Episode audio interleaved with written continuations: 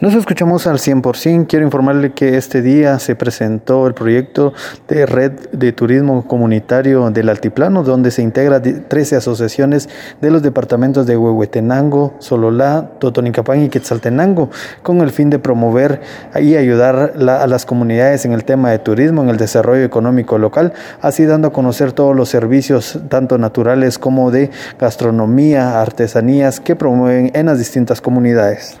El lanzamiento de la Red de Turismo Comunitario del Altiplano, Redca, un proyecto que ha venido trabajándose desde el año dos mil dieciséis con la búsqueda del fortalecimiento de iniciativas de turismo comunitario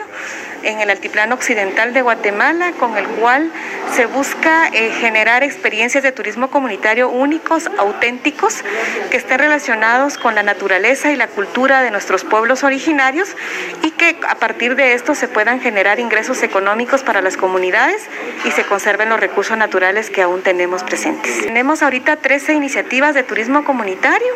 de los departamentos, del departamento de Quetzaltenango, Huehuetenango, Quiché y Sololá. Justamente nace porque las organizaciones de turismo comunitario generalmente han trabajado de forma aislada y esto pues limita procesos de comercialización, procesos de promoción,